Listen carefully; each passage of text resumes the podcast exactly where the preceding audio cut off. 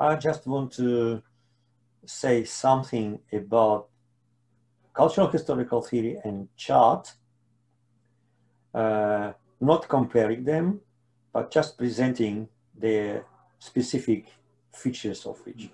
So if you take cultural historical theory, I mean cultural historical theory of Vygotsky, uh, which is not dead, which is still alive. Uh, this is a very uh, clear theory. I mean, it's a sort of classical type of theory. It has very clear subject matter, and the subject matter is the process of development of human consciousness, which is the system of higher psychological functions. Okay, so it has several laws, several objective and and and uh, universal laws of development of higher psychological functions, which are important, uh, which is important part of the theory.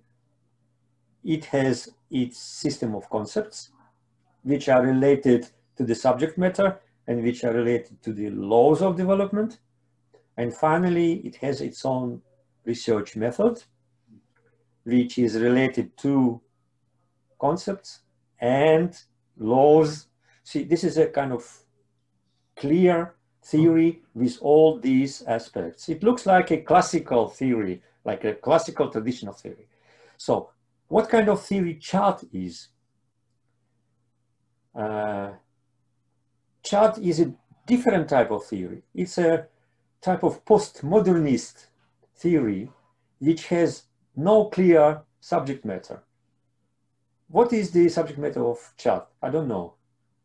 Activity, interactions, mediation, uh, well, work design, system of activity, I don't know. So, are there any laws represented in chat? No. What is the system of the concepts of chat? yeah, maybe subject, object, mediated artifact, all these things. Yeah, that's more or less okay. But you see, these concepts are different from Vygotsky.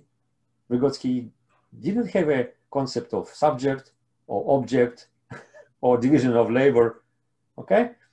So, and finally, what is the main research method of chat? I don't know. Maybe there is some, but it definitely is different from that of Vygotsky. You see, uh, Vygotsky, start, Vygotsky wanted to create a fundamental classical theory based on the classical principles with very clear components. Chat is a different type of theory. It's a theory, but theory created and uh, and the structure of the theory is very different. So, probably this is not the most important point. The most important point is cultural historical theory was a psychological theory and it was a theory of developmental psychology. Okay? Uh, because the idea of cultural historical was to understand the process of psychological development. Activity theory, Leontiev, was also psychological theory. And the idea of the theory was to understand the process of development of consciousness, but consciousness from human activity, consciousness activity principle. So they were different theories, but they were both psychological theories, theories of psychological development of human beings.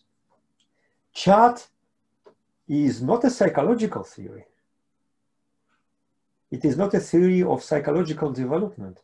It is not a theory of development of high psychological functions or consciousness. This is a theory about activity systems. Very interesting matrix to analyze any kind of activity systems. It might be uh, school, it might be a restaurant, it might be, well, the research community, it might be university, it might be every uh, activity, every system of activities of human beings. That's okay. But this is not a theory of psychological development. And this is the most, from my point of view, from my humble opinion, is the most important difference between Leontiev and Vygotsky, cultural historical activities, and Chat. And Chat.